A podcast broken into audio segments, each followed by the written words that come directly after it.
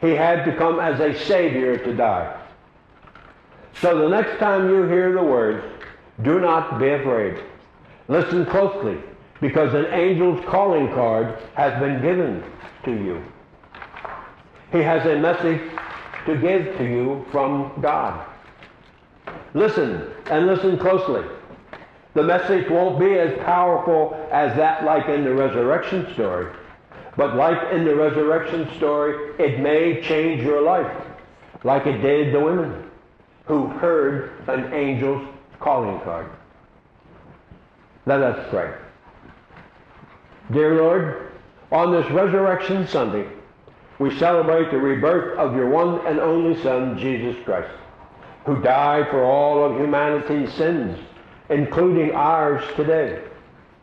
Let us pray in thankfulness for your action in giving us your Son, and let us pray, pray for the blessing that you give us someone who not only provided us with the godly example we should follow and obey, but someone with the courage to go through what he went through in order for us to be set free from the power that sin had, had held over us.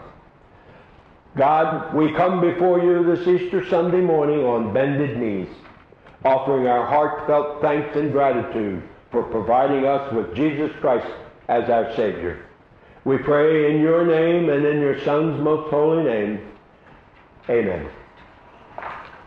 Let us now, in our hymnal, turn to, uh, we're going to sing our hymn of praise.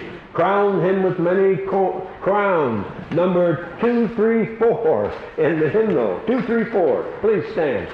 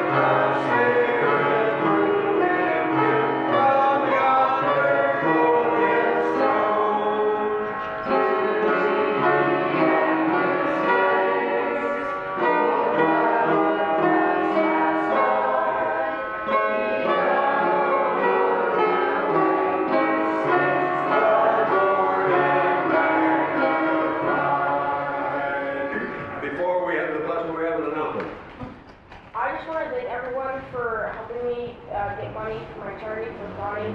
We raised about uh, $415. Um, I just want to thank everyone for helping me out. I was the top winner. Very good, very good, very good. May this Easter Sunday be filled with unlimited joy and with the knowledge that not only Christ was resurrected, but you will be resurrected as well in the future. Let this knowledge comfort you in your fear of death. Go out and bring the joy of Christ to others as you go about your day. Go and earn your day. And all God's children said, Happy Easter.